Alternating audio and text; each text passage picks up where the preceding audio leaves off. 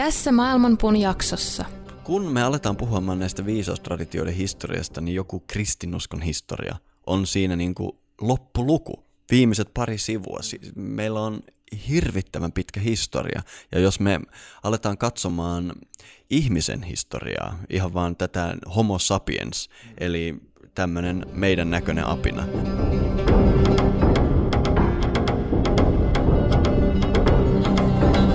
Maailmanpuun juuret ovat ylhäällä ja lehvästö alhaalla. Sen oksat levittäytyvät kaikkialle luonnonvoimien ravitessa niitä. Aistikohteet ovat sen versoja ja sen juuret levittäytyvät sitoen sielut niiden tekojen mukaisesti. Sen todellinen muoto ei ole näkyvissä tässä maailmassa, ei sen loppupää eikä alkupääkään.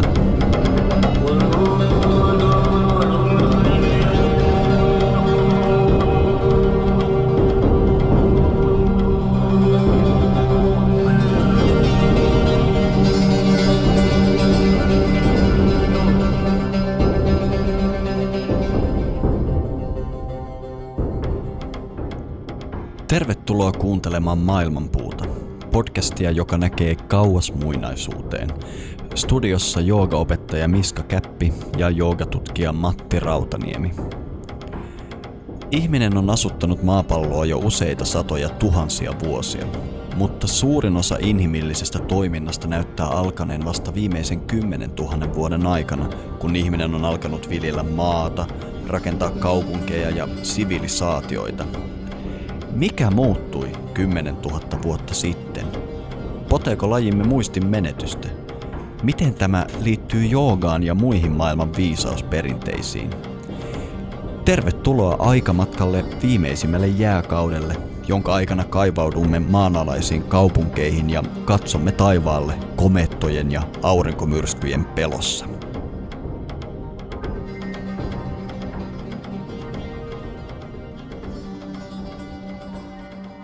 Jälleen täällä ollaan Maailmanpuun studiossa.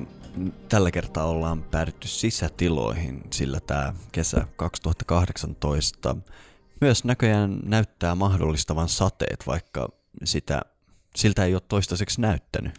Joo, toisaalta tämä on ihan tervetullutta, että vähän tulee jotain virvotusta luonnolle myös välissä, koska toi pahde alkaa käydä voimille sekä ihmisille että muille luontokappaleille. Joo, ja itse suurena avotulien ystävänä olen kovasti toivonut sateita, koska tästä kesästä on puuttunut kunnon avotulet, koska mm. ei kuitenkaan suurena myös metsän ystävänä huvita polttaa metsiä. Niinpä, niinpä. Uh, meillä on tässä vielä jokunen jakso jäljellä tälle vuoden puoliskolle ja kiitos kaikille kuulijoille, jotka on lähettänyt kommentteja tähän mennessä tulleista. Ilmeisesti meidän aika tällaiset joogan ytimeen menevät aihevalinnat on olleet mieluisia meidän kuulijoille. Hyvää palautetta on tullut ja laittakaa lisää kaikkea kriittistä palautetta myös, sillä on aina mukava kuulla, mitä nämä, nämä jaksojen aihepiirit herättää.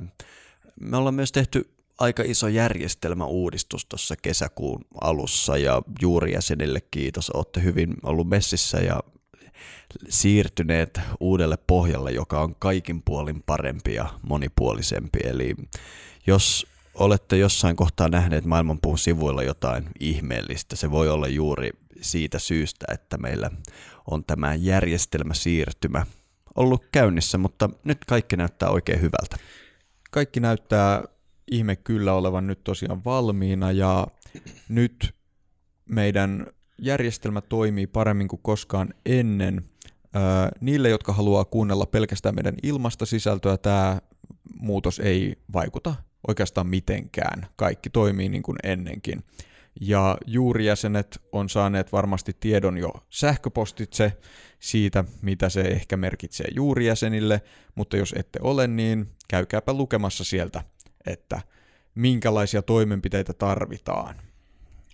Ja jos siellä kuulijoiden joukossa on joku, joka ei ole saanut puhelimensa feedia toimimaan, niin kannattaa käydä ja päivittää se siitä palvelusta, mistä sitä käytät, koska jotain mystistä aina näissä voi olla, mutta kun päivität feedin, niin kaiken pitäisi olla kunnossa.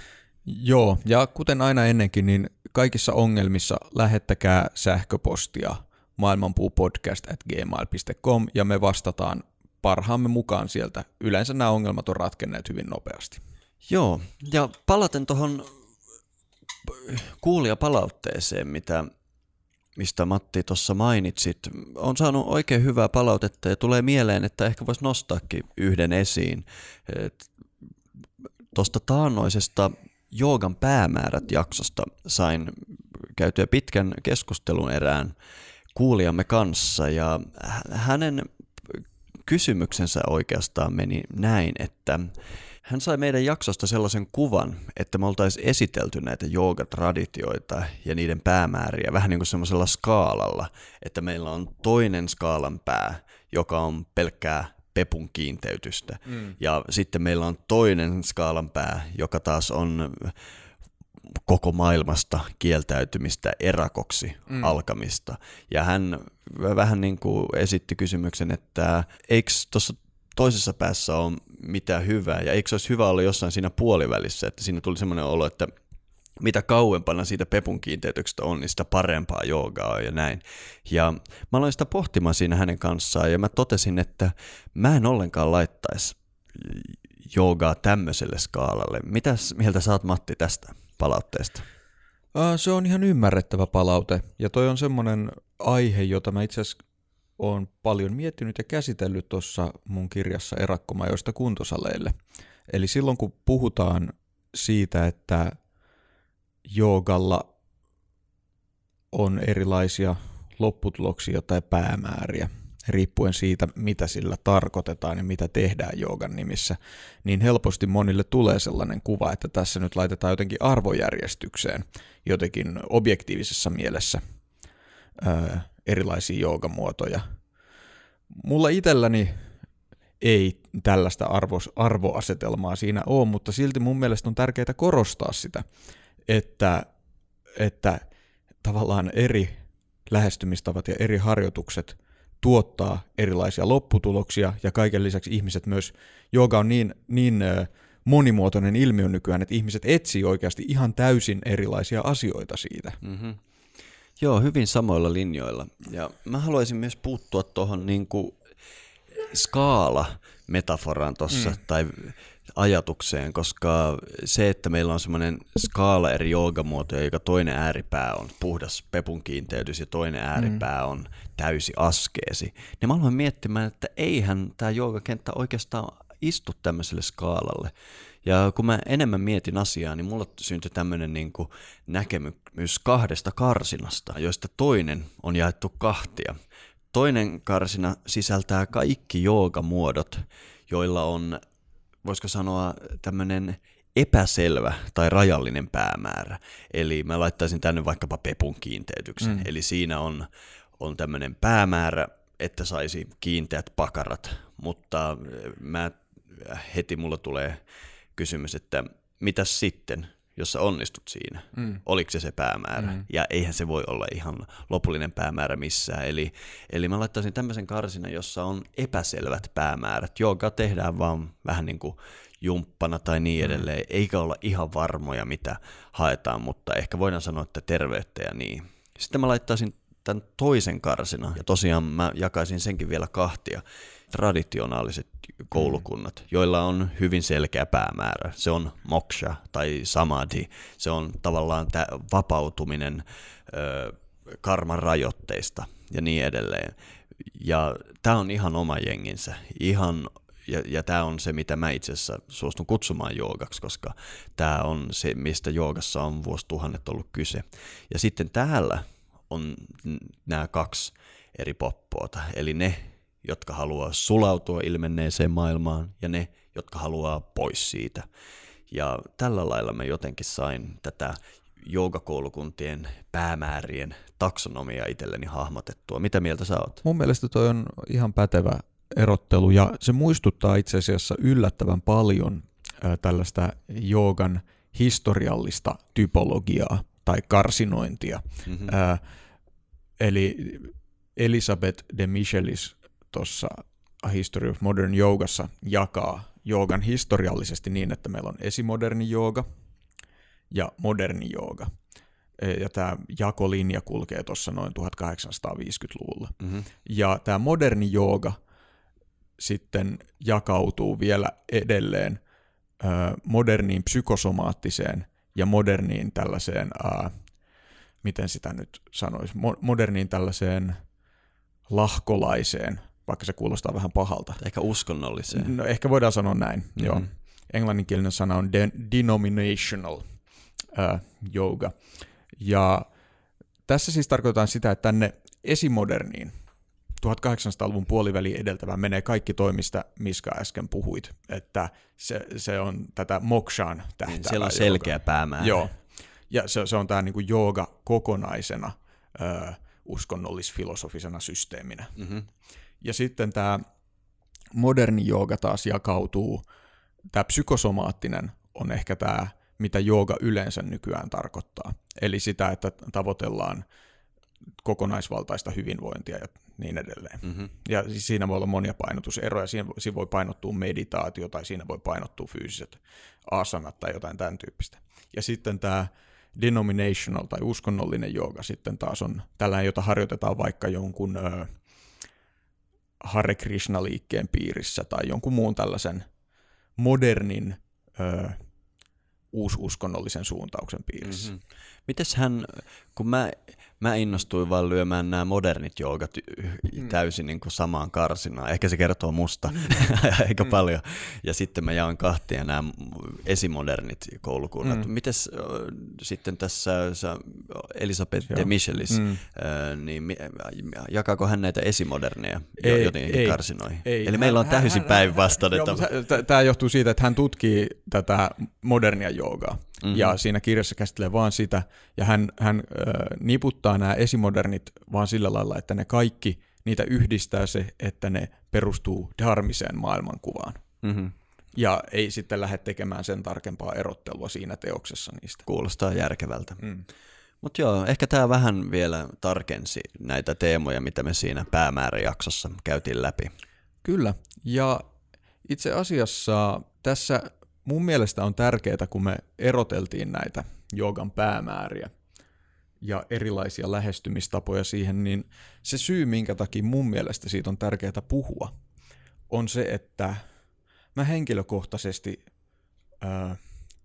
vastustan, sanotaan nyt näin kärkevästi, vastustan sitä, että puhutaan liian, liian tota, heppoisesti eri perinteiden yhtäläisyyksistä ja etenkin siitä, että kaikki on joogaa. No to- toki kaikki voi olla joogaa, mutta se on kuitenkin vähän samanlainen ilmaus kuin eräs, eräs tota, joogaopettaja, jonka nimeä en nyt juuri muista, näin tämän sosiaalisessa mediassa joskus, niin hän vertasi, että sanoi, että kaikki on joogaa on ihan sama kuin sanoisi, että kaikki on tangoa tai kaikki on karatea. eli, tota, eli se ei enää tarkoita mitään. Kyllä. Eli, eli mun mielestä on tärkeää olla selville siitä, että kun me puhutaan joogasta, mistä me puhutaan? Minkä, minkälaisiin päämääriin tähtäävästä ja minkälaisesta toiminnasta?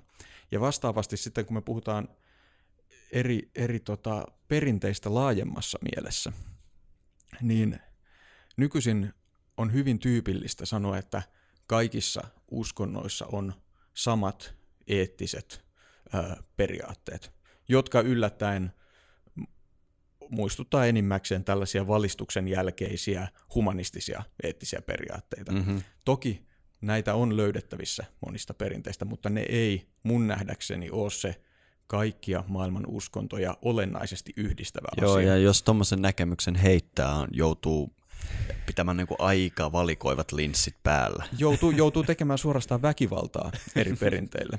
Mutta tämä on sen takia hyvä nostaa esiin meidän tämänpäiväisen jakson kannalta, että eikö Miska olekin niin, että me aika usein täällä, täällä Maailmanpuun studiossa nostetaan esiin näitä yhtäläisyyksiä eri perinteiden välillä ja vertaillaan eri perinteitä keskenään. No, sitähän me rakastetaan tehdä. Liekö yhtäkään jaksoa onnistuttu menemään niin, että näin ei tehtäisi, se vähän niin kuin kuuluu maailmanpuun ideaan, koska vaikka me Jooga Podcast ollaankin, niin me ollaan kiinnostuneita kaikista maailman viisaustraditioista ja me selvästi nähdään, että useimmat niistä tähtää ihan sama asiaan, kuinka olla harmonisessa vuorovaikutuksessa kaikkeuden kanssa, mutta se, miten se tehdään, mm. siinähän on ihan valtavia kulttuurisia eroja. Valtavia. Ja, tavallaan mun mielestä yksi hyvä metafora tarkastella sitä on ikään kuin, no se metafora myös ehkä on hyvin järkeenkäyvä, koska nämä perinteet sijaitsee eri kohdissa tällaisella pallonmuotoisella taivaankappaleella. Eli ikään kuin meillä on tällainen suuri kehä, jonka eri, eri kohdista sitä kehää katsotaan sinne keskipisteeseen. Mm-hmm. Ja se voi olla hyvin erilainen se näkymä, mikä sieltä näkyy, ja se reitti. Mm-hmm. Ymmärrätkö tällaisen? Joo, tosi hyvin.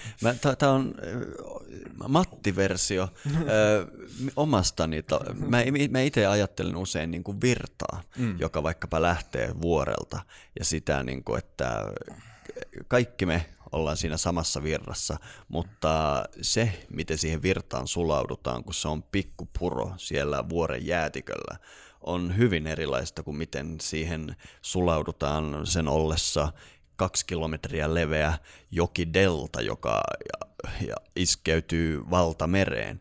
Eli kaikki me ollaan samassa virrassa ja me siihen sulaudutaan ja sen kanssa työskennellään ja siitä eletään, mutta niin kuin sanoit, me ollaan tämmöisellä suurella pallolla ja mun mielestä tämmöistä henkistä harjoitusta, missä ollaan löydetään oma paikka maailmassa, ei voi irrottaa siitä sun välittömästä ympäristöstä. Mm. Ja lue sentään, että meillä on hyvin erilainen välitön ympäristö täällä Suomessa kuin vaikkapa Intiassa. Kyllä.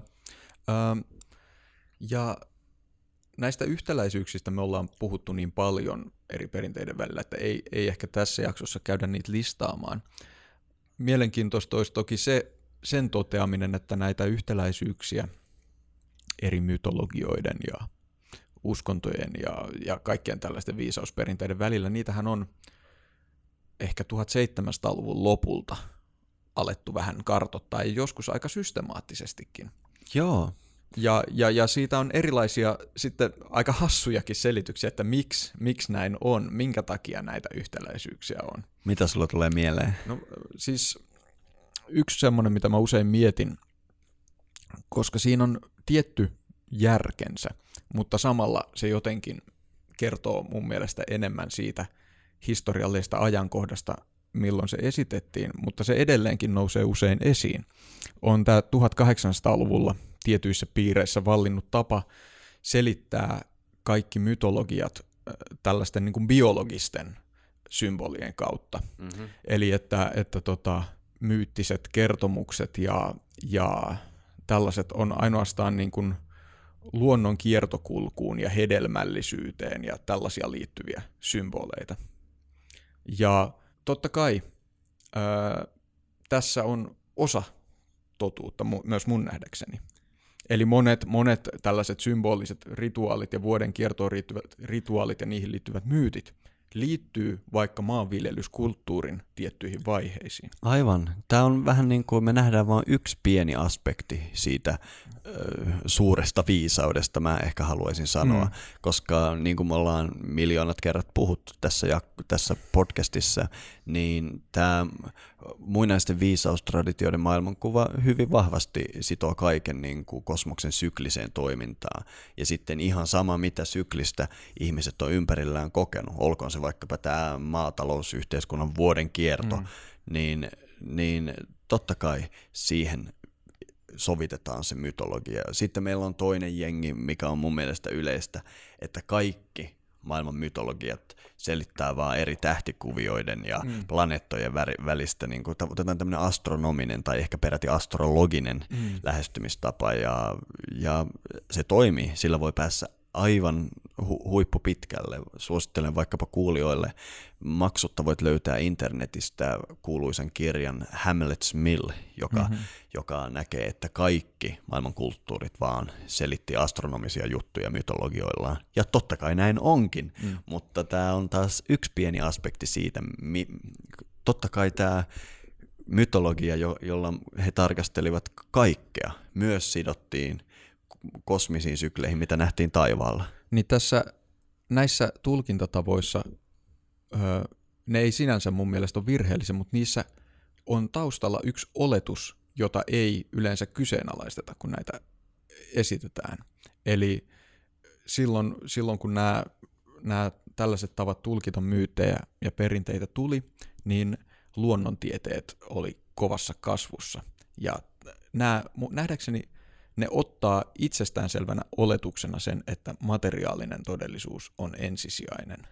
Ja, ja eikä millään lailla huomioi sitä, että näille muinaisille ihmisille, joiden parissa nämä myytit on elänyt, asia ei välttämättä ole näin ollut. Niinpä, niinpä. Tämä äh, britti vaikuttaja Owen Barfield mun mielestä sen sanoo hirveän hyvin, että muinaiset ihmiset näkivät maailman samoin silmin kuin me, mutta mieli, jolla he aistivat, oli kuitenkin erilainen kuin omamme.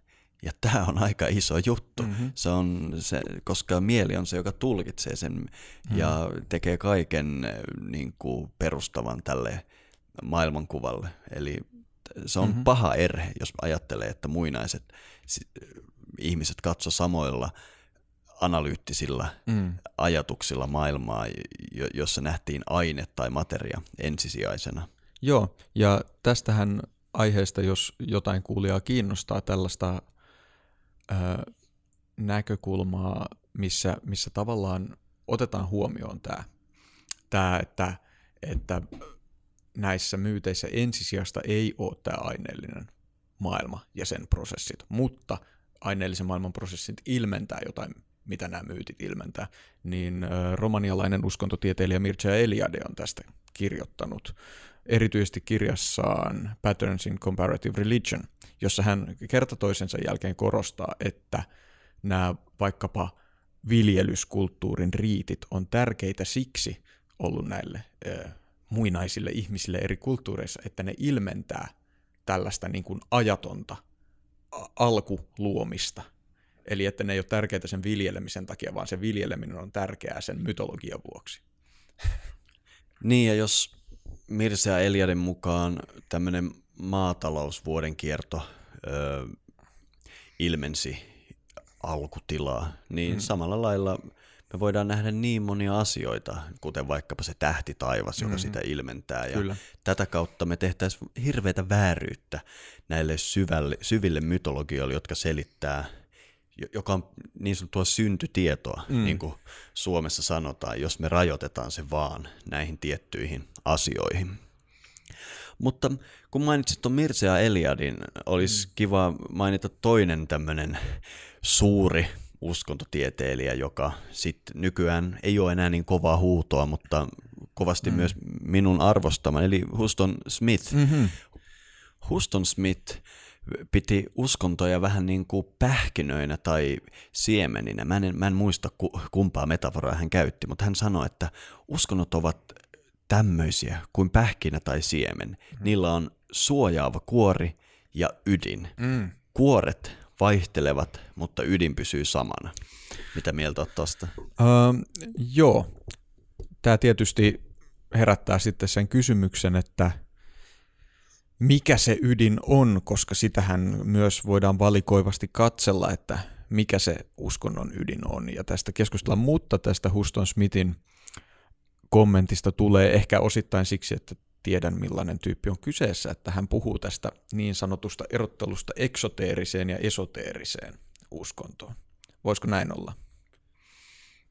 Varmasti voisi, mutta kuten sanottu, tämä on niin pitkä ja laaja mm. aihe, että ei nyt mennä sivupoluille, mutta tuosta ehdottomasti voisi joskus keksiä jutun juurta, että kartoitettaisiin mikä se muuttumaton mm. ydin siellä oikein on. Mutta joka tapauksessa kulttuurit ympäri maailman näki, että kosmoksen pinnan alla on tiettyjä lainalaisuuksia, mitä he pukivat mytologiseen kieleen, ja me ollaan aina puhuttu näiden yhtäläisyyksistä. Ja tänään meillä on tarkoitus lähteä takaisin historiaan. Me ollaan oikeastaan vain kerran maailmanpuun historiassa lähdetty syvälle kaukaiseen historiaan. Se on mm. meidän ensimmäinen jakso. Joo, kyllä olisi ehkä jo aikakin tehdä vähän samanlainen hyppäys tonne paljon kauemmaksi kuin mitä me ollaan totuttu tekemään. Niin, eli, eli tota, lähdetään pohtimaan sitä, että voisiko sen lisäksi, että nämä kaikki maailman eri perinteet sijaitsee maapallolla ja on ihmisten kehittämiä, niin voisiko niillä olla myös näitä historiallisia yhteyksiä? Eikä siitä tässä tavallaan ole pohjimmiltaan kyse. Se ainakin on jonkunlainen portti tähän aiheeseen, jossa mun on pakko myöntää, mä en ole ihan varma, mistä siinä, että siinä pohjimmiltaan on kyse, mm. koska aihe on niin laaja, mutta voitaisiin mun mielestä tänään käyttää aika paljon aikaa spekulointiin. Mm-hmm. Nimittäin kun mitä kauemmas mennään historiaan, niin sitä vähemmän tiedetään mm. ja sitä vaikeampaa on antaa varmoja näkemyksiä. Eli mä ehdotan, että voidaan tänään niin kuin aika vapaalla mielellä ö, pohtia, että miten ja millaisissa olosuhteissa, minkälaisten mutkien kautta nämä viisaustraditiot on säilynyt meidän päiviin saakka, koska on aivan selvää, että täällä on hyvin pitkiä ö, ketjuja, mm. joita on välitetty, ja jo, jotkut on säilynyt jopa meidän päiviin asti, ja jotkut me tunnetaan arkeologisista jäänteistä. Tämä olisi jännittävä suunta tänään. Tämä on erittäin kiehtovaa, ja muinaishistoria on toki aina yhtä hämärää kuin se on kiinnostavaa. Eli, eli tota, nyt mennään hyvin, hyvin hämärille alueelle, eli jos joku kaipaa ehdottomia asiantuntijafaktoja, niin välttämättä niitä ei tästä jaksosta tule löytymään. mutta, mutta toki, toki tota, lähteet mainitaan aina, kun niitä on. Mm-hmm. Öö, mutta ehkä voisi lähteä liikkeelle siitä, että tosiaan sitä ei välttämättä tule ajatelleeksi, koska yhden ihmisen aikajänne tarkastella tätä maailmaa ja sen moninaisuutta on aika lyhyt näin ö, kosmisessa näkökulmassa. Niin tota, jos mietitään vaikka ö, kristinuskoa, joka on meille länsimaissa ehkä se tutuin perinne, omanlaisensa viisaustraditio, ainakin yhteyksissä moniin vanhempiinkin, on se vajaa 2000 vuotta vanha. Ja se on varmaan nuorimmasta päästä. Kyllä, siis ajatellaan vaikkapa sitä, että jos me pidettäisiin Jeesusta ö, historiallisena henkilöä, mitä itse en tee, mutta aika moni pitää, niin on huvittavaa, että vaikkapa Jeesus on ajallisesti lähempänä iPhonea kuin Egyptin suuren pyramidin rakentamista. Toi, toi, toi, toi on todella sellainen herättävä juttu. Että vaikka kristiusko tuntuu niin vanhalta traditiolta, mm sehän on nuoria ihan lähihistoriaa, jos me ajatellaan edes semmoisessa mittakaavassa, mitä joku Egyptin sivilisaatio mm. ö, kulki. Egyptissä kaikki pysyy enemmän tai vähemmän muuttumattomana tuommoiset 4000 vuotta vähintään. Tietysti on monia tutkijoita, jotka tuplaa tämän helposti, mm. mutta jos pysytään näissä niin kuin kaikkien hyväksymissä mm. aikajänniteistä, niin jos me katsotaan jonkunlaista taidetta vaikkapa vuodelta 3100 ennen mm. ajanlasku alkua, tämä on Egyptin historiassa tärkeä kohta, koska silloin Ylä- ja Ala-Egypti yhdisty, mm. niin ei se oikeastaan ole kovin erilaista kuin Kleopatran aikoina, joka oli taas lähellä ajanlasku alkua. Kolme tuhatta vuotta. Eli yhtä paljon kuin meiltä Jeesukseen ja vielä reilu tuhat vuotta siihen mm. päälle. Ne niin, piti niin kuin sivilisaationsa kertaa, niin. kutakuinkin samana jatkumona niin, että taide säilytti omat piirteensä, arkkitehtuuri mm. säilytti omat piirteensä, tavat säily hyvin samankaltaisena. Tota on aivan käsittämätöntä ajatella. Joo, nykyisin varsinkin kun ö, muutos on hyvin nopeata ja just tämä meidän tuntema historia – niin siinähän vaikka jos nyt mietitään Suomen historiaa viimeisen tuhannen vuoden ajalta, niin se minkälaista on suomalainen kulttuuri nyt ja minkälaista se oli tuhat vuotta sitten, ei niillä ole juuri mitään tekemistä toistensa kanssa. Joo, niin kuin Suomen valtion historia, se on ihan vain muutaman vuoden pidempi kuin Ramses toisen mm. hallintokausi Egyptissä, mm. joka on niin kuin silmän räpäys. Eli mm kun me aletaan puhumaan näistä viisaustraditioiden historiasta, niin joku kristinuskon historia on siinä niin kuin loppuluku, viimeiset mm. pari sivua. Mm. Meillä on hirvittävän pitkä historia, ja jos me aletaan katsomaan ihmisen historiaa, ihan vaan tätä homo sapiens, mm. eli tämmöinen meidän näköinen apina, niin mä muistan, kun mä olin yläasteella, niin historian tunnilla opetettiin, että homo sapiens on noin 60 000 vuotta vanha. Ja mä sitten niin kuin aloin haastamaan siinä historiaopettajani, että hitsi, että tuntuu niin lyhyeltä, että kun kosmos on kuitenkin 13 miljardia vuotta vanha, niin ihminen kun on 60 000 vuotta ollut tässä. Ja, ja se oli sen ajan faktaa. Tietysti sitten kun mä olin jo lukiossa, niin se oli jo tuplattu. Silloin mm. puhuttiin, että ihminen on noin 100 000 vuotta ollut mm-hmm. täällä. Ja tällä hetkellä, mun mielestä yllättävää kyllä tällä hetkellä vanhimmat homo sapiens löydöt on Euroopasta, mikä on mm. käsittämätöntä, koska on aina ajateltu, että Eurooppaan ihminen tuli aika myöhään. Ja mm. nyt luku on tuommoista yli 300 000 vuotta. Eli mä veikkaan, että jos joku tätä podcastia kuuntelee kymmenen vuoden päässä tulevaisuudessa, niin, niin puhutaan jo, että ihminen on noin puolen miljoonaa vuotta ollut ainakin täällä planeetalla.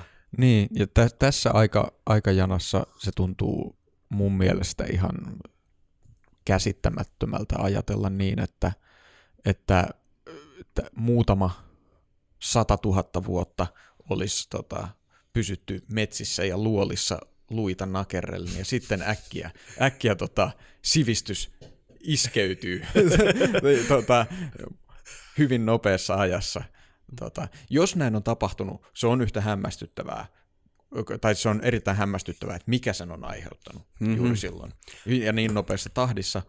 Öö, tietysti sekin on hämmästyttävää, että jos näin ei ole ollut. Eli mun mielestä tässä on niin paljon sellaisia mielenkiintoisia kulmia lähestyä tätä asiaa. Joo, niinpä, koska ihan sama mitä me sanotaan, sanotaan, että, että tämmöinen sivilisaatio on pari tuhatta vuotta vanha juttu, mm. niin se on aivan älytön juttu. Mm. Mutta toisaalta sano, että sivilisaatio on sata tuhatta vuotta vanha juttu, sekin on älytön juttu nykyymmärryksen mukaan. Eli tämä niinku tuntuu tosi hämärältä, niinku mikään ei käy järkeen tässä niin, paketissa ainakaan mulle. Niin, se kai se vallitseva, en tiedä onko se selitys, mutta että enkä ole nyt päivittänyt tietoja, niin puhutaanko siitä vielä, mutta silloin kun aloin itse näihin asioihin paneutua joskus opiskelujen alkuvaiheessa, niin silloin vielä puhuttiin tästä niin sanotusta axial age, eli tämä aja, aika noin 500 ennen ajanlaskun alkua ja 500, 500 sen jälkeen, jolloin nämä kaikki nykyisin tunnetut suuret perinteet synty mm-hmm. tällaisen noin tuhannen vuoden aikana. Kyllä, kyllä. Ja jos me katsotaan tota, niin kuin suurta skaalaa, niin tämänhetkinen ymmärrys ihmisen historiasta on se, että oikeasti sen 300 000 vuotta mm. me, niin kuin sanoit, nake, nakereltiin luita luolassa ja ei niin kuin mitään tapahtunut. Mutta sitten yhtäkkiä tuommoiset vajaa 10 000 vuotta sitten – alettiin viljellä maata, mm. alettiin kesyttää eläimiä ja, ja sitä kautta sitten hiljalleen ö, kehittyä, niin kuin mm. varmasti sanottaisiin. Tästä on tämä, onko se nyt Gordon Shield, joka sen 1800-luvulla lanseerasi tämän ihmisen kehityksen, eli se noudattaa tämmöistä raakalaiset, mm. ihminen oli raakalaisia sen, mm. mitä nyt 300 000 vuotta nykyymmärryksen mukaan. Mm. Sitten muututtiin barbaareiksi. ja, mm. ja, ja, ja sitten jossain kohtaa ö, alettiin sitten viljelemään maata, varastoimaan sitä asettuma-aloilleen ja syntyi tämmöisiä niin traditioita ja tämä johti sivilisaatioon ja niin mm. edelleen nyt Shieldia en osaa lainata oikein, koska en muista, oliko niitä pykäliä kolme vai neljä, mutta nykyään kukaan ei tietenkään puhu raakalaisista ja mm. barbaareista, mm. mutta me ollaan ovelasti laitettu vaan poliittisesti korrektit termit, mm-hmm. eli nykyään raakalaisia kutsutaan metsästä ja keräilijäksi Aivan. ja, ja barbaareja poluteistiseksi kulttuuriksi mm, ja mm. niin edelleen, mutta nämä peruslähtökohdat on pysynyt aika lailla samana. Mutta mun mielestä se on aika hurjaa, että me oltaisiin satoja tuhansia vuosia – niin kuin oltu kuitenkin näillä kognitiivisilla kyvyillä, mitä nytten.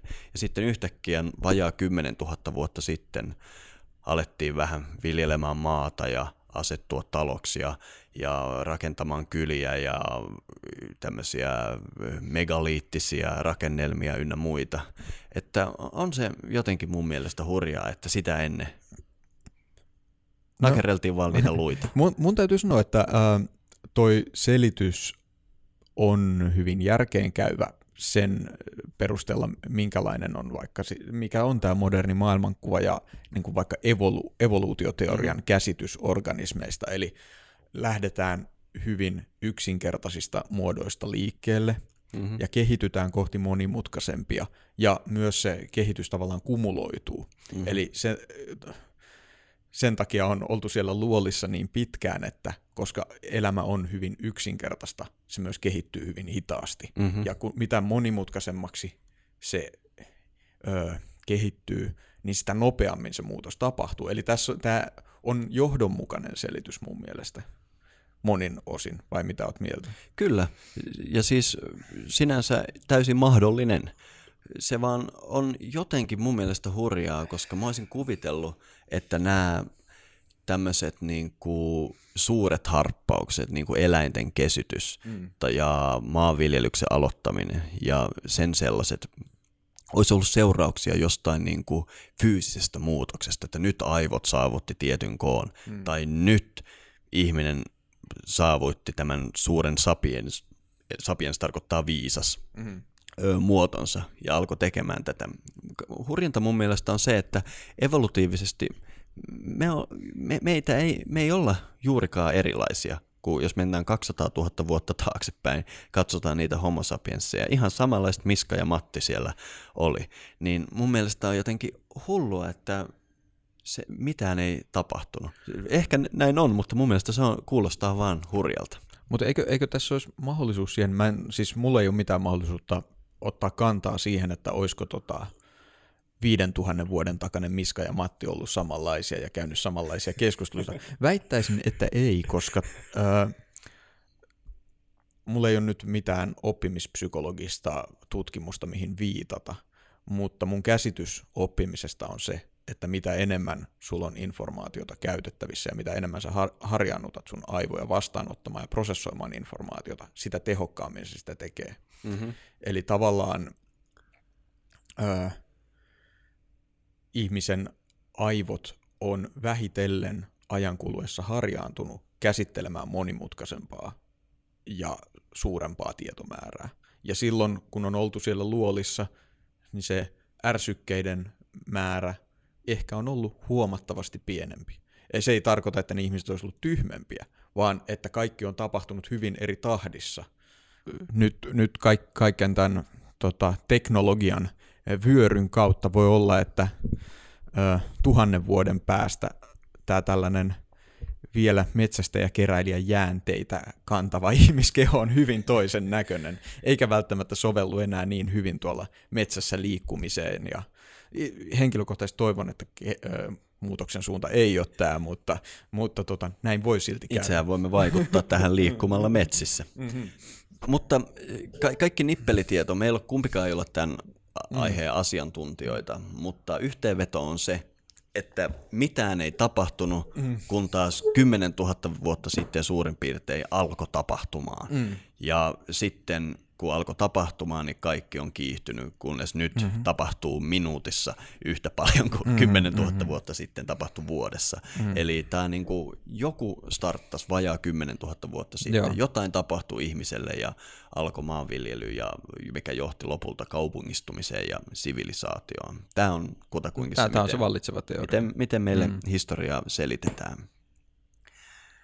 Se, minkä mä haluaisin ottaa tässä puheeksi, on että me, mehän tunnetaan historiaa sillä lailla, että meillä oli maapallolla lähes 100 000 vuotta kohtuu rauhalliset olot. Ja me kaikki tiedetään, että noin 10 tuhatta vuotta sitten tapahtui mullistuksia ja edellinen jääkausi loppu.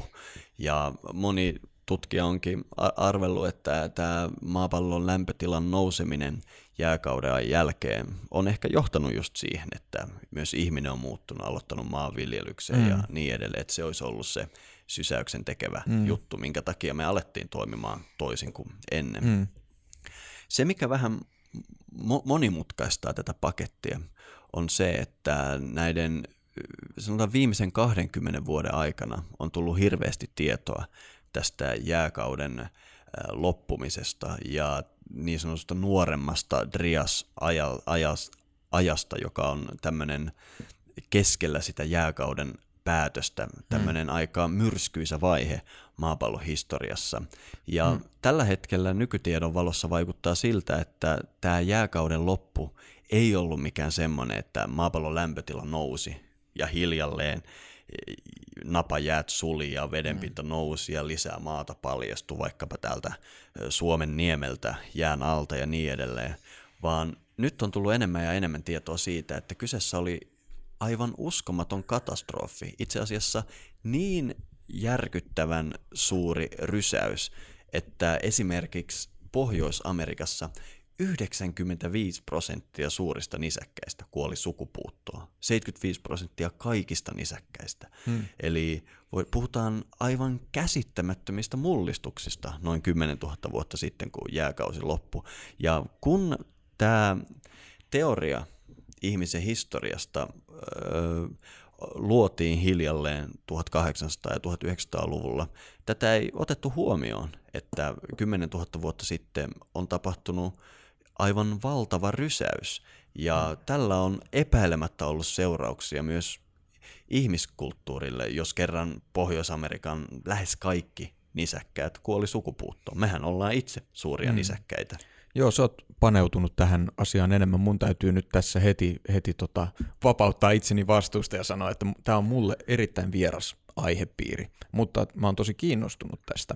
Öö, ehkä, ehkä kaikki meidän kuulijatkaan ei tiedä tätä käsitteistöä niin hyvin, eli sä mainitsit ton nuorempi Drias jakson.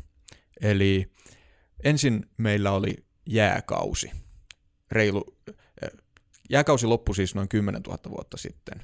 Mulle ei nyt ole muistissa just kuinka pitkä oli tämä nykyarvioiden mukaan tämä jääkausi.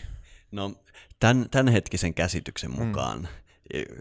Tuo jääkausi on aika liukuva käsite. Mm. Nimittäin jos sä oikeasti puhut geologeille, ja mä oon saanut kunnia monia geologeja tästä tentata, niin jääkausi ei ole vielä loppunut. Mm. Ja tämä nykyinen jääkausi alkoi 2,6 miljoonaa vuotta sitten. Okay. Eli tilanne on tämä, mutta ajatellaan, että siinä äh, tämä viimeisen, eli niin sanottu Veiksel-jääkausi, mm-hmm. voidaan puhua jääkaudesta niin kuin pitkänä aikajaksona, mutta siinäkin on syklistä. Eli tämä viimeisin niin kuin kausi siinä oli noin 100 000 vuotta, mm-hmm. eli, eli alkoi noin 115 000 vuotta sitten ja päättyi sitten noin 11 500 vuotta sitten. Ja, Eli mm. Nämä jääkausien ketjut on jatkunut edelliset 2,6 miljoonaa vuotta. Ja jossain vaiheessa näiden jääkausien äh, kulkua niin ihmislaji sellaisena kuin se enemmän tai vähemmän nykyään tunnetaan myös ilme, ilmestyi jonnekin sinne Joo, esimerkiksi tämä edellinen jääkausi, tämä Veiksel-jääkausi, niin voidaan sanoa, että ihminen on ollut täysin muuttumaton anatomisesti mm. koko sen ajan. Ja, ja nämä on, näyttää olevan tämmöisiä noin sadan tuhannen vuoden syklejä, kun näitä kausia tulee. Sitten tämä nuorempi Drias, mm. mistä äs, äsken puhuit, niin tämä nuorempi Drias liittyy tähän viimeisimmän jääkauden loppumiseen. Eli tämä tämä on todella mielenkiintoista, koska jääkaudestahan on spekuloitu hirveästi viimeiset sata vuotta geologian piireissä. Ja täytyy muuten sanoa, että itsekään en ole tässä mikään asiantuntija, mutta on kuitenkin viimeiset kymmenen vuotta mm. koko ajan aiheesta lukenut, mm. eli voi sanoa, että olen aiheintoilija. Mutta... Harrastunut siihen. niin voidaan sanoa juuri näin. Harras lukija aiheesta. Noin vajaa 15 000 vuotta sitten. Tosiaan maapallon lämpötila oli ollut kutakuinkin muuttumaton. Oikeasti me ajatellaan, että jääkausi on ollut joku tämmöinen niin kuin hirvittävä kylmä kausi. Ja jos puhutaan Helsingistä, missä nyt ollaan, niin kyllä, tässä oli mm. pari kilometriä jäätä päällä. Mutta jos puhutaan koko muusta planeetasta, mm. niin kyseessähän on suorastaan niin kuin paratiisin omanen jakso, jossa täällä päivän tasa lähellä oli aivan uskomattoman hyvät olosuhteet elämälle ja, ja kaikki oli hyvin.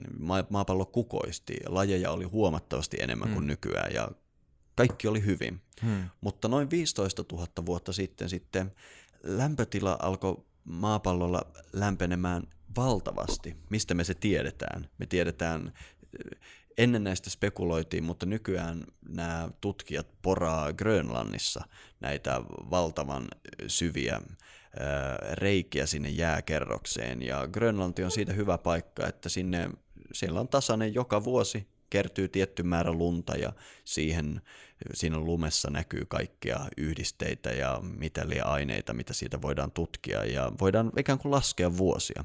Eli myös näiden Grönlannin datan perusteella me voidaan katsoa, miten maapallon lämpötila on elänyt hmm. viimeisten vuosituhansien aikana. Ja noin 15 000 vuotta sitten – kaikki on ollut 100 000 vuotta muuttumattomana, mutta yhtäkkiä maapallon lämpötila lähtee ihan järkyttävän suureen nousuun. Mm. Kun sitä dataa katsotaan, niin ihan muutamassa vuodessa maapallo muuttuu aivan täysin. Se on aivan käsittämätön, jos yhtään ymmärtää tämmöisiä, tämmöisiä äh, grafiikoita, millä esitetään, niin puhutaan mm. hirvittävästä hyppäyksestä. Kuinka monesta asteesta olisi kyse suurin piirtein? No tämän datan mukaan, mikä mulla on nyt esillä, niin aivan muutamassa vuodessa lämpötila hyppäsi melkein 15 astetta, maapallon keskilämpötila mm. ylöspäin. Tämä 15 astetta on aivan käsittämätön Se on valtava. Mm. Kuvittele, jos nyt olisi 15 astetta enemmän, niin Helsinki tuntuisi Saharan autiomaalta. Kyllä, ja siis aina kun puhutaan keskilämpötilan noususta, niin kysehän on siis ihan valtavista hyppäyksistä siinä niin kuin yksittäisissä paikoissa esimerkiksi. Niinpä, ja mitä nykyään puhutaan ilmaston lämpenemisenä, niin ne kauhuskenaariot puhutaan kolmesta asteesta mm, maapallon mm. keskilämpötilassa mm. ja niin edelleen. Mm. Eli, eli käytännössä tämä pitkä, pitkä, erittäin kylmä kausi on loppunut kuin seinään. Täsmälleen. Ihan niin kuin joku olisi laittanut grillin päälle yhtäkkiä ja voin kuvitella, mitä sen aikainen ihmiskunta on tästä tuumannut. Mutta tämä, tämä ei ole kuin tämän viimeisimmän jääkausiajan lop, lopun alku, mm. niin sanotusti.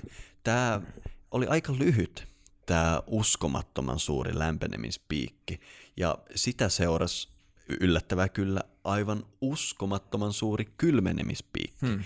Ja tämä on to- todella hämärää. Ensin niin kuin joku laittaa grillin päälle ja sitten se päättääkin avata pakastime. No tämä kuulostaa siltä, että on käynyt joku luonnon mullistus, ehkä joku ö, meteoriitti tai joku vastaava osunut maapalloon tai jotain, jotain tällaista.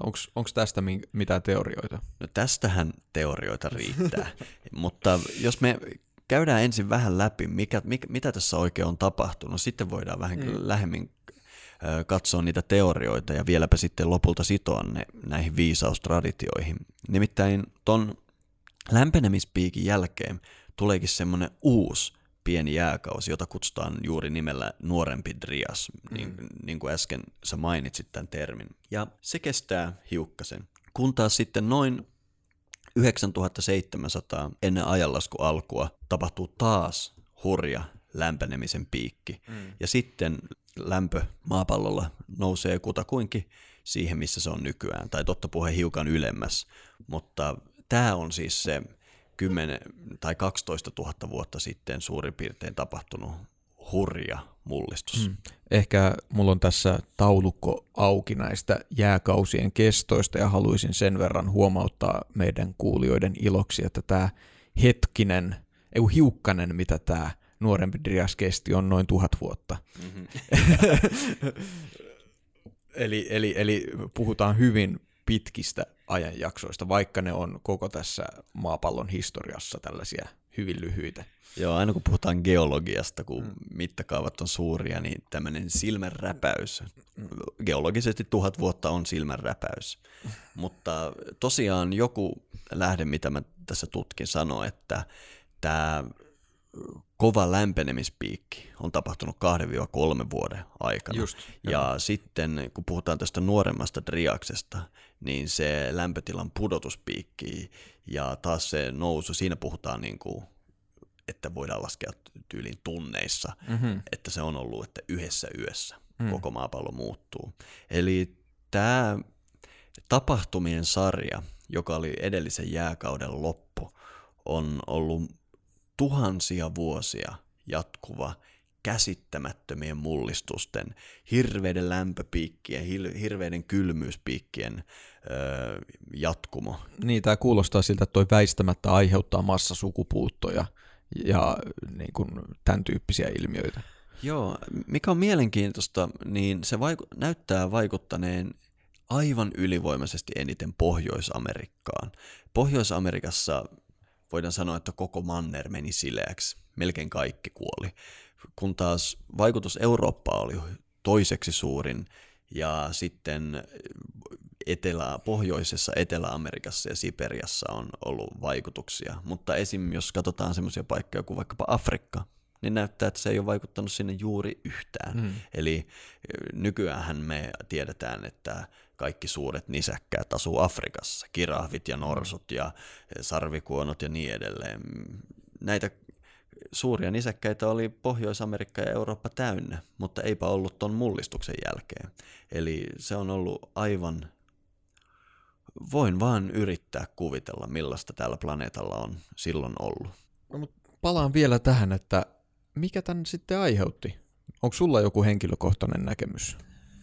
No Mulla on hiljalleen muodostunut, kuten sanottu, mä oon harrastuksenani lukenut tästä semmoisen vuosikymmenen ja oon ollut eri teorioiden kannattaja tässä vuosien varrella. Ja nyt voi, voi sanoa, että on, mulla on hiljalleen syntynyt tämmöinen niin kuin monien eri näkemysten yhteen sulautuma, mitä ne sitten niin kuin hiljalleen tarkoittaa. Mutta jos me vähän esiteltäisiin näitä teorioita, että mitä ihmettä tuolla on oikeastaan on tapahtunut, nyt tällä hetkellä tieteellisessä yhteisössä, varsinkin geologian piirissä, tämä sun mainitsemasi kometta teoria on aivan huikeassa nosteessa. Hmm. Tähän liittyy se, että nyt nykyään tunnetaan semmoinen, sitä, sitä on alettu kutsumaan nuoremman ryöksen sedimenttikerros. Hmm. Eli se on tämmöinen niin kuin sedimenttikerros, eli maakerros. Juuri ton nuoremman ryöksen aikana löydetään tosi paljon tämmöisiä mielenkiintoisia juttuja, kuten sulaneita, voisiko niitä kutsua rautapalloiksi, spherical on englanninkielinen termi, semmoisia pieniä mikroskooppisia rautapalloja, sulaneita lasipalloja, nanotimantteja, hiiltä, iridiumia, osmiumia, platinaa. Ja näitä kaikkeahan löytyy maapallolta erikseen eri syistä. Mutta tällä hetkellä ainoa syy, mikä me tunnetaan, että näitä kaikkia esiintyy yhdessä tietyssä kerroksessa, viittaa si- siihen, että kometta on iskeytynyt maahan. Eli me tiedetään, että näitä, näitä esiintyy komettoja yhteydessä. Mm. Ja tästä on nyt ihan valtavirran tiedejulkaisuissa ollut, sanotaan viimeisen seitsemän vuoden aikana aikamoista buumia ja hirveää vääntöä. Totta kai aina kun uudet ideat tulee kentälle, niin niitä kyseenalaistetaan ja on hirvittävän niin kuin, jännittävää ollut seurata tätä keskustelua. Tämä Poppo, joka näitä on tutkinut, on semmoinen kuin cometresearchgroup.org ja heidän jengissään on ihan, voi sanoa, että huippugeologeja. He ei ole mikään siis tämmöinen niin vaihtoehto geologipoppoa, vaan ihan maailman huippugeologit ja he itse rahoittaa tätä tutkimusta, koska julkista rahoitusta ei ole saatu ja, ja monen mielestä tämä vääntö on tavallaan niin kuin ohi. He on pystynyt niin kuin aika hienosti puolustamaan omaa näkemystään ja jos vaikkapa kuulija lähtee vilkaisemaan cometresearchgroup.org, niin siellä on tämmöinen kuin Scientific Publications, niin siellä löytyy niin kuin kilometrin mittainen lista hyvä maineisissa tieteellisissä julkaisuissa julkaistuja artikkeleja, jotka, jotka on hirveän vaikea ohittaa pelkällä olan kohautuksella. Tietysti tämä debatti on yhä käynnissä ja moni myös kyseenalaistaa tämän, mutta tätä on ollut mielenkiintoista seurata. Mm. Nyt viimeisten vuosien aikana on ihan niin kuin löydetty nämä kraateritkin tuolta Pohjois-Amerikasta ja monien mielestä tämä vaikuttaa selvältä. Ja tämä teoria on semmoinen, että jostain syystä jääkausi alkoi ö, loppumaan mutta sen loppumisen keskeytti tämmöinen valtava komettojen sarja, mm-hmm. joka iskeytyi tonne Pohjois-Amerikan jäätikölle. Ja siitä iskeytymisen seurauksena se jäätikkö suli niin käsittämätöntä vauhtia, että koko Pohjois-Amerikka oli aivan käsittämättömien tulvien täyttämä. Ne tulvat tuhos kaiken altaan. Mitä ikinä siellä Pohjois-Amerikassa oli ennen tätä? Meillä ei ole mitään hajua, koska ne tulvat tuhos kaiken altaan. 75 prosenttia nisäkkäistä kuoli sukupuuttoon ja siellä mm. tapahtui hurjia maantieteellisiä muutoksia. Ja nämä samat geologit, jotka puhuvat tästä kometasta, on sitä mieltä, että nämä monet uskomattomat kanjonit ja luonnon mullistumat, mitä on ajateltu, että niiden muotoutuminen on vaatinut satoja tuhansia tai miljoonia vuosia, niin ne onkin käytännössä vain yhden niin kuin, rysäyksen niin kuin, aikaansaamia juttuja, koska aiemmin ei ole ajateltu, että olisi voinut olla niin suurta vesimäärää, että ne olisi muodostunut lyhyessä ajassa. Mm. Mutta tämän teorian mukaan nimenomaan on ollut. Okei. Okay.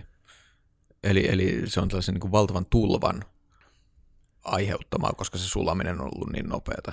Joo, voit kuvitella, kun kometta iskeytyy jäätikölle ja mm. on aivan käsittämättömän kuumia lämpötiloita ja järkyttävä paine, mitä se sulaminen on ollut eräs tutkija, semmoinen kuin Randall Carson, sanoi, että kuvittele virta, joka on satoja kertoja suurempi kuin kaikkien maailman tämänhetkisten jokien yhteisvirtaama yhteensä. Mm, mm. Semmoisesta puhutaan. Mm-hmm, mm-hmm. Joo. siis puhutaan niin isoista jutuista, että on vaikea käsittää koko asiaa. Mm.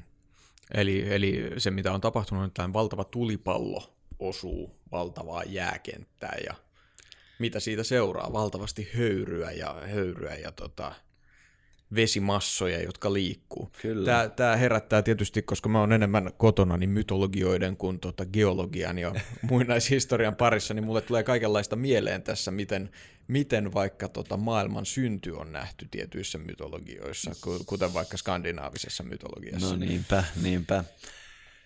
Mutta niin, yksi hyvä teoria on, että tämä tulen ja jään mm. kohtaaminen ja tulva, mistä puhutaan, niin, ja tämän vanhan jättiläisen herääminen mm. ja kaikki mm. muut, ähm, niin kenties sitä voidaan lukea tässä kontekstissa. Mutta itse en mm-hmm. kieltämättä niin tee, mutta niin, y- niin, ymmärrän niin, tosi niin, hyvin, niin. että tämmöinenkin tulkinta on mahdollinen. Niin, se, se tulee kieltämättä mieleen, vaikka tuossa just puhuttiin, että mytologioissa ei ole ensisijaisesti kyse luonnon tapahtumista, mm-hmm. mutta toinen tietysti, mikä tulee mieleen, on nämä erittäin monista maailmankolkista löytymät vedenpaisumusmyytit. Ajattele, se sulaminen on ollut niin valtavaa, että ihan pikkuhetkessä valtamerten pinta on noussut niin kuin kymmeniä metrejä. Mm. Jos se tapahtuisi tänään, niin vaikka me ollaankin täällä turvallisesti neloskerroksessa, niin melkein olisi varpaat märät. Niin. Helsinkiä ei esimerkiksi olisi. Niin, ei. ei. Joo, ja siis kyllähän, mutta onhan siis, tästähän on myös tietoa, että merenpi, tämäkin on ollut meren alla. Joo, totta kai. Tämä, tämä ei ole paikka. mitään niin kuin mullistavaa mm. uutta tietoa. Mm. Tämä on päivän selvää, että Helsinki on ollut mm. veden alla.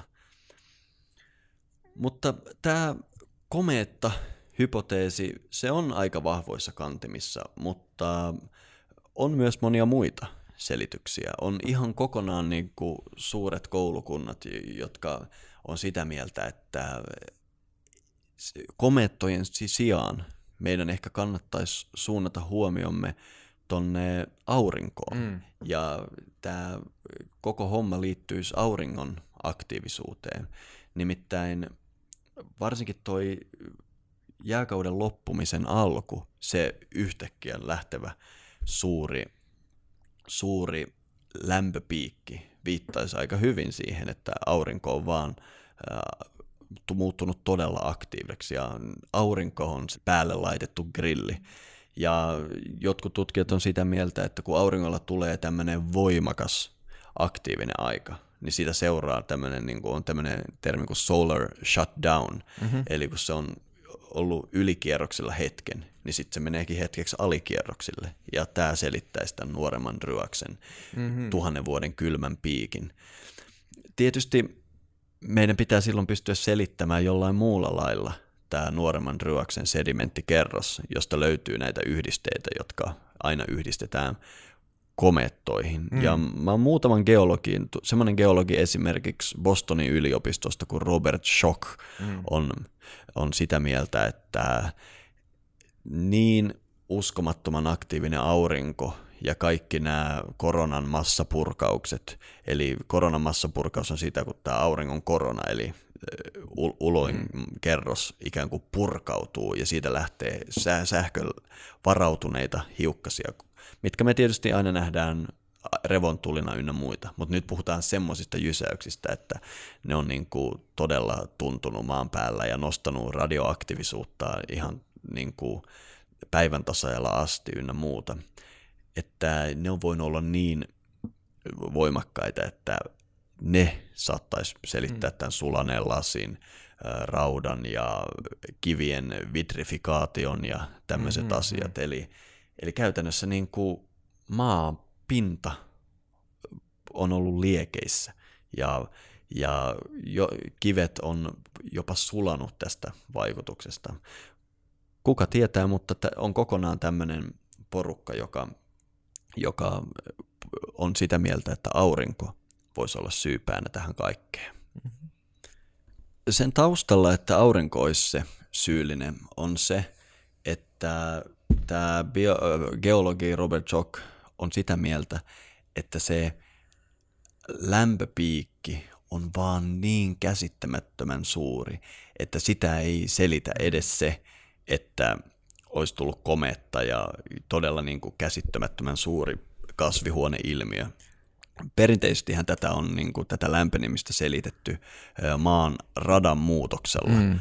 mutta, mutta tämä aurinkoteoria on nimenomaan saanut siitä, että edes maan radan muutos, edes kometta ei heidän mielestään selitä sitä lämpenemisen niin käsittämättömän suurta piikkiä. Niin se, se mikä tuossa mulle on se mielenkiintoinen juttu, on se, tota, että kyse on nimenomaan piikistä. Si- mm. Toki se piikki kestää siis vuosia, vuosisatoja ilmeisesti, niin, niin. mutta tota, just tässä mittakaavassa, missä puhutaan, kyse on hyvin lyhyestä ajanjaksosta.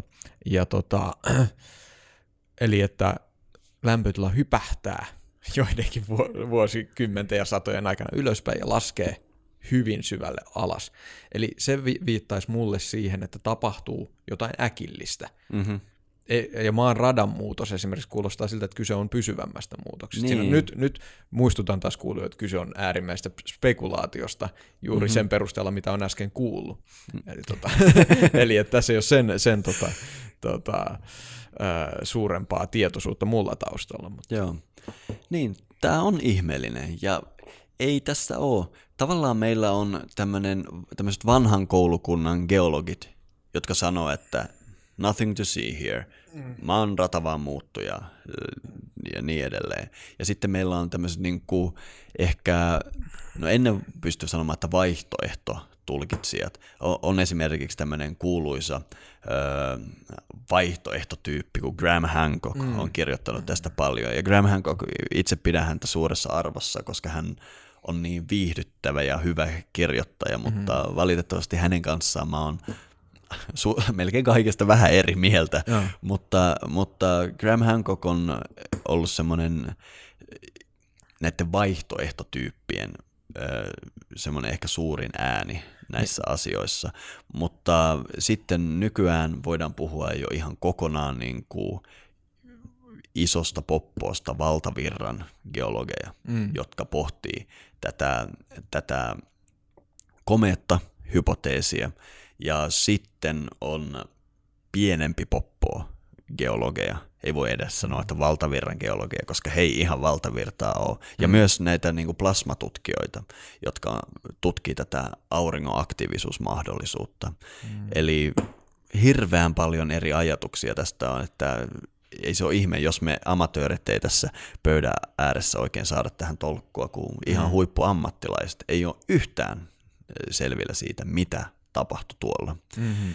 Noista plasmatutkijoista mä haluaisin mainita, koska on semmoinen kuin Anthony Parrott, todella arvostettu plasmafyysikko Jenkeissä, semmoinen kuin Los Alamos on se tutkimuspaikka, missä hän työskentelee ja, ja, ja hän on kiinnittänyt huomiota petroglyfeihin, eli kiveen tehtyihin kaiverruksiin, jota voidaan löytää aivan ympäri maailmaa. Mm. Ja hän työssään tutkii plasmapurkauksia. Ja hän on huomannut, että mitä hittoa, me, nämä vanhin, vanhat ö, petroglyfit, mitä löytyy ympäri maailmaa, muistuttaa hänen laboratoriossaan tekemiä plasmapurkauksia. Mm-hmm. Ne, visuaalisesti me voidaan vaikka vilkasta tässä yhdessä muutamaa niin kuin, kuvaa noista. Laitetaan linkkeihin sitten tota, kuulijoiden iloksi.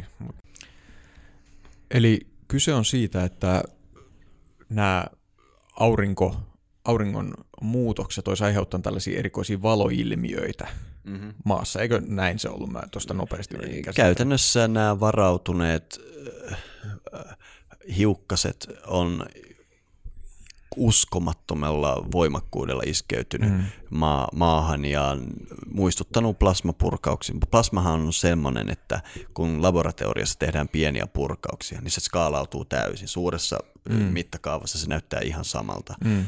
Eli kyllä Joo. nimenomaan valoilmiöistä, ja, mitä on näkynyt taivaalla. Ja näissä petroglyfeissä sitten näkyy tällaisia äh, ihmis, ihmisen kaltaisia hahmoja, joissa sitten on jotain erikoista, kuten vaikka linnun pää tai, tai, tai jotain, tai joku tällainen halo, tällainen sädekehä pään ympärillä. Joo, muhun it, mä, mä en ole ihan varma näistä plasmateorioista, mutta mulle se kaikista vakuuttavinen on tämmöinen niin kuin tanssiva ukko, jolla on kädet ylöspäin ja jalat alhaalla ja kummallakin puolella sitä on tämmöiset pienet mm. pisteet, mm. koska ne pisteet ei oikein käy järkeen. Niin miksi sä piirtäisit ihmiselle semmoiset? Miksi varsinkin joka mantereella niitä pi- piirrettäisiin? Mutta ne näkyy nimenomaan näissä plasmapurkauksissa molemmin puolin sitä tikkuukkoa, Joo. nämä pisteet. Toi on ihan totta, mutta mun täytyy sanoa, että näin nyt äkkiseltään vertailtua niin noita plasmapurkausten ja noiden petroglyfihahmojen muotoja, niin mä en ole itse täysin vakuuttunut tästä, että nämä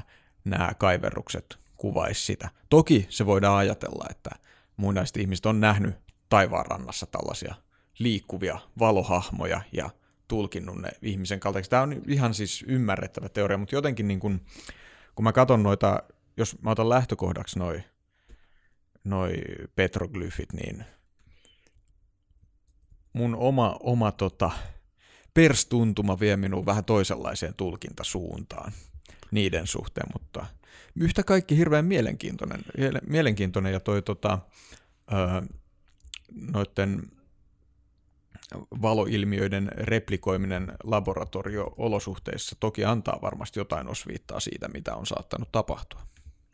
Joo, mä oon sun kanssa samoilla linjoilla. Tämä on, sanoisin jopa, että varteen otettava teoria, mutta mä en ole ehkä itse nähnyt ihan riittävästi vakuuttavaa aineistoa sen puolesta. Se on usein, kun käydään tällaisia tota, etsimään tiettyjä asioita, kuten että äh, vaikka, vaikka tota, ihmisen kaltaisia kallioita, pyhiä kallioita, tämä on yksi esimerkki, että siis jossain vaiheessa on havaittu, että muinaiset palvontapaikat on kallioilla, jotka ehkä omaa jotain ihmisen kaltaisia piirteitä.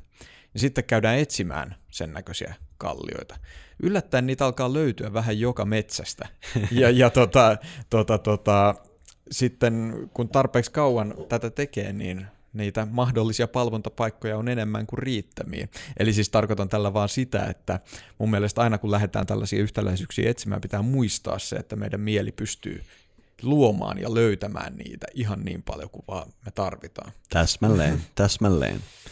Mutta tämä on, sietää kuitenkin mainita, koska kuulijat voi itse käydä tutkimassa tämän Anthony Parrottin töitä ja, ja katsoa, onko siitä mihinkään. Mutta mä ehdotan, koska meillä ei ole mitään muuta kuin spekulaatiota, mm, mm, mm. että jätetään tämä aihe omaa arvoonsa, laitetaan sinne meidän podcastin äh, muistiinpanoihin monta hyvää linkkiä, Joo. mistä kuulija voi syventää näitä aiheita, jos haluaa. Me voidaan tässä hetke vaan todeta, että jotain käsittämättömän katastrofaalista mm. tapahtui planeetallamme. Ja kenties siinä oli kometoista kyse, kenties auringon aktiivisuudesta, kenties plasmapurkauksista. Kuka tietää, ainoa mistä me ollaan varmoja on, että se oli käsittämätön katastrofi ja itse asiassa niin suuri katastrofi, että jos maapallolla olikin jonkinlaista korkeakulttuuria tätä ennen, mm. niin me, meidän tuleekin olettaa, että siitä ei olisi mitään niin. jäljellä. Eli, eli jos sitä ennen ei ole oltu luolissa nakertelemassa luita, niin sen jälkeen varmasti on. Täsmälleen. Ja ei ole mun mielestä ihan kaukaa haettua, koska noin 10 000 vuotta sitten tulee ensimmäiset merkit näistä, niin kuin puhuttiin, mm. että alkaa tulla maanviljelystä ja muututaan ikään kuin pois niistä luunnakertajista, niin ehkä me vaan tunne, meidän historia on tämän katastrofin jälkeinen historia. Mm. Ja siinä se, eli meiltä puuttuu koko ajan historiankirjoista kaikki sanotaan ne 300 000 vuotta, kun me ollaan oltu tämmöisiä tavallisia mm-hmm. anatomisesti mm-hmm. nykyisen kaltaisia ihmisiä. Ja me ehkä tunnetaankin vaan se, kun me ollaan toivottu tästä katastrofista ja alettu viljelemään maata ja niin ikään kuin koottu itsemme. Mutta eikö, eikö tähän liity myös, myös sitten tämä, että tämän nuoremman Driasin jälkeen niin myös tämä pitempi jääkausi alkoi loppua, ihan niin kuin lopullisesti loppua, ja alkoi tämä holoseenina tunnettu aika. Joo, kyllä. Eli sekin epäilemättä on vaikuttanut siihen, millaista ihmiskulttuuria voi syntyä. Joo, totta kai, ja niin kuin mainittiin, niin se voi olla se, se laukaseva tekijä, mikä on muuttanut ihmisen toimintaa. Ja totta puhuen, jos ennen tätä katastrofia oli jonkunlaista korkeampaa ihmiskulttuuria, niin mä, mun perstuntuma on se, että ne ei silloin rakentanut pilvenpiirtäjiä ja iPhoneja, vaan puhutaan jostain aivan aivan muusta. Mutta mun mielestä on mielenkiintoista kuitenkin, että esimerkiksi sumerilaisten juman luetteloissa mainitaan aina nämä antidiluvian mm. tulvaa edeltävät Joo. kuninkaat ja mm. niin edelleen. Ja ehkä mun mielestä kaikista mielenkiintoisin tämmöinen muinainen lähde on Platon tästä mm. aiheesta. Kaikkihan tietää Atlantis-myytin mm. tästä, tästä sivi, sivistyneestä yhteiskunnasta, joka sitten tulvan myötä vajosi yhdessä yössä mereen ja mm. niin edelleen. Tuosta Atlantis-myytistä mulla ei ole mitään sen suurempaa sanottavaa kuin, että se täyttää niin sanotut mytologiset kriteerit, eli mun on hankala pitää sitä historiallisena mm. kuvauksena. Mutta se, mikä mua häiritsee, on, että Platon ilmoittaa myös tarkan päivämäärän, milloin se Atlantis tuhoutui. Mm. Ja hän sanoi, että se oli 9000 vuotta sitten. Platon oli 600 ennen ajanlasku alkua, eli se olisi 9600 ennen ajanlasku alkua tämä Platonin antama aika, mm. silloin milloin Atlantis upposi. Se on täsmälleen se hetki, kun rysäyksellä tämä nuorempi Dryas loppu. Eli toi on mun, mun, mun mielestä, miten toi se voi osua toi on just siihen. Tuosta täytyy sanoa kyllä, että, että tota, sitä kannattaisi tutkia, sanotaan näin vähän, eli että se on kiinnostava huomio. Ja, tota, ja siis totta kai mun mielestä sitä ei kannata sulkea pois sitä mahdollisuutta, että olisi ollut kehittyneitä sivilisaatioita ennen näitä niin kuin valtavia mullistuksia. Ei sitä ole mitään syytä sulkea mun mielestä pois sitä ajatusta. Ja erityisen kiinnostavia mun mielestä on nämä, nämä tällaiset viittaukset, mitä mytologioista löytyy. Öö, siis hyvänen aika. Kyllähän tota, näissä tota, raamatussakin puhutaan juuri tästä niin kuin vedenpaisumusta edeltävästä ajasta. Kyllä. Ja, eli, eli, si, eli, ja kenelläpä tämmöistä ei olisi. Niin, Intialaisessa niin, mytologiassa mm. tulee vedenpaisumus ja Manu koko mm, arkin mm. ja lopulta rantautuu Himalajalle ja mm. jatkaa sivilisaatiota. Gilgamesh-epoksessa. Kyllä. Japanilaisilla on mm. omat tulvamyyttinsä, kiinalaisilla on omat tulvamyyttinsä, Maijoilla oli. To- todella mielenkiintoista, että, että Maijat, Maijojen tulvamyyttin pelastautujat tuli semmoisesta paikasta kuin, mikä se oli, Ajlan tai joku, kuitenkin aika lähellä foneettisesti Atlantis mm. ah. nimistä. Ja mm-hmm. jos se kerran Atlantilla tämä Atlantis olisi ollut, niin voi kuvitella, että sinne Atlantin länsirannalle ehkä sitten olisi jengiä päätynyt. Mm. Lisää spekulaatiota, lisää mm. spekulaatiota. Mutta mitä tämä tarkoittaa näiden viisaustraditioiden mm. kannalta? Aika iso osa näitä viisaustraditioita sanoo, että tämä traditio itse asiassa säilyttää muinaista tietoa. Mm. Jotkut puhuu paratiisiajasta, jotkut puhuu kulta-ajasta, jotkut puhuu mistä lie, mutta jos me katsotaan vaikka muinaista Egyptiä, niin mielenkiintoisinta mun mielestä on se, että tämmöinen sel- tulvamyytistä selviytyneiden opettajien myytti on myös sieltä. Mm. Jos jotakuta kiinnostaa, se löytyy Edfun temppelin takaseinästä.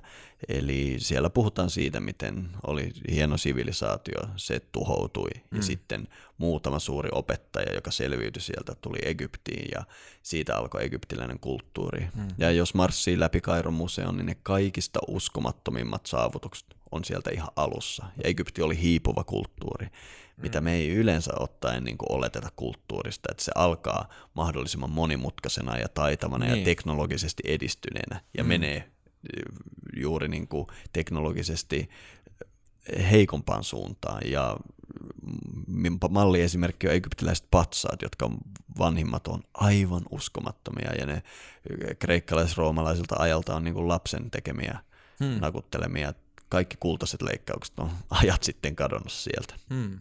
Eli että ö, siitä tiedosta olisi säilynyt suurempi osa aluksi, sitten sit on vähitellen unohdettu. Mm-hmm. Tämä on yksi teoria. Mm-hmm, mm-hmm. Mutta, mutta mun mielestä tässä on paljon jännittävämpiäkin asioita. Nimittäin suomalaisten historian kannalta – indoeurooppalaisen kulttuurin, sanskritin kannalta, joogan mm, kannalta. Mm-hmm. Ja se, mikä on se vaikea ajat, minkä yli Rikveda väittää, että sitä on kuljetettu ja niin edelleen. Mm. Nämä on mun mielestä se syy, tämä on mulle henkilökohtaisesti se syy, miksi mä oon mm-hmm. paneutunut tähän aiheeseen, koska mua kiinnostaa tämän suuresti ihailemani indoeurooppalaisen sanskrit-kulttuurin alkuperä mm-hmm. ja oman kulttuurin, suomalaisen kulttuurin alkuperä. Ja tämä antaa tähän hämmästyttäviä vastauksia. Ja mm. koska me ollaan nyt löpisty jo toista tuntia, mä ehdotan, että näihin vastauksiin paneudutaan meidän juuri osiossa. Tehdään näin. Öö, me ollaan nyt tässä annettu aikamoinen tietopaketti jääkausien historiaa. Öö, valitettavasti se, miten se liittyy joogaan, jää nyt lähinnä juuri jäsenten ö, kuultavaksi, mutta epäilemättä se kannattaa kuunnella.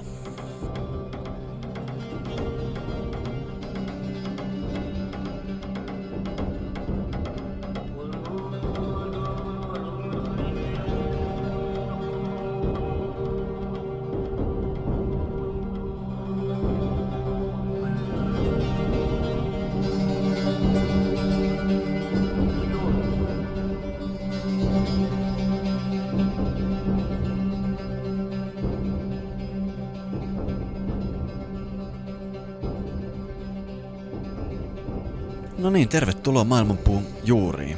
Oli toi maksuton osuus aika, aika moista lentelyä, vai mitä? Joo, tuota, me hypättiin sujuvasti geologian alueelle. Me ollaan aiemmin jo oltu aika usein siinä rajoilla, kun jooga-podcastia tehdään, että millä, mitä tekemistä tällä on joogan kanssa, kun me ollaan niin suvereenisti näillä tota, lähialueilla liikuttu, mutta ikinä ei olla ehkä näin kauas menty. Joo, mutta mun mielestä tämä on tärkeää tehdä, koska meidän kulttuurissa on vähän semmoinen öö, vierastus sitä, että vain ekspertit voi mm. puhua asioista. Mä oon ihan samaa mieltä, että vain ekspertit voi lähteä tutkimaan nuoremman Druaksen sedimenttikerroksia ynnä muita. Mutta mä oikeastaan itse uskon semmoiseen renesanssi-ihmiseen, että koska kaikilla alueilla on eksperttejä, niin jokaisen ehkä kenties tärkein henkinen harjoitus on muodostaa semmoinen suuri kokonaiskuva mm. näiltä, näiden kaikkien erityisalojen mukaan. Ja sitä me nyt tässä maailmanpuussakin aina tehdään. Me luotetaan eri alojen asiantuntijoihin ja sitä kautta muodostetaan oma kokonaiskuva maailmasta, joka saattaa näiden, poiketa hyvinkin paljon näiden asiantuntijoiden maailmankuvasta, koska heillä on hirveästi tietoa, mutta kenties aika kapealta alalta. Kyllä, ja mun täytyy sanoa, että tämä keskustelu on ollut niin kiehtova, että mullakin on herännyt jo ihan uteliaisuus, että miten ihmeessä tämä liittyy joogaan.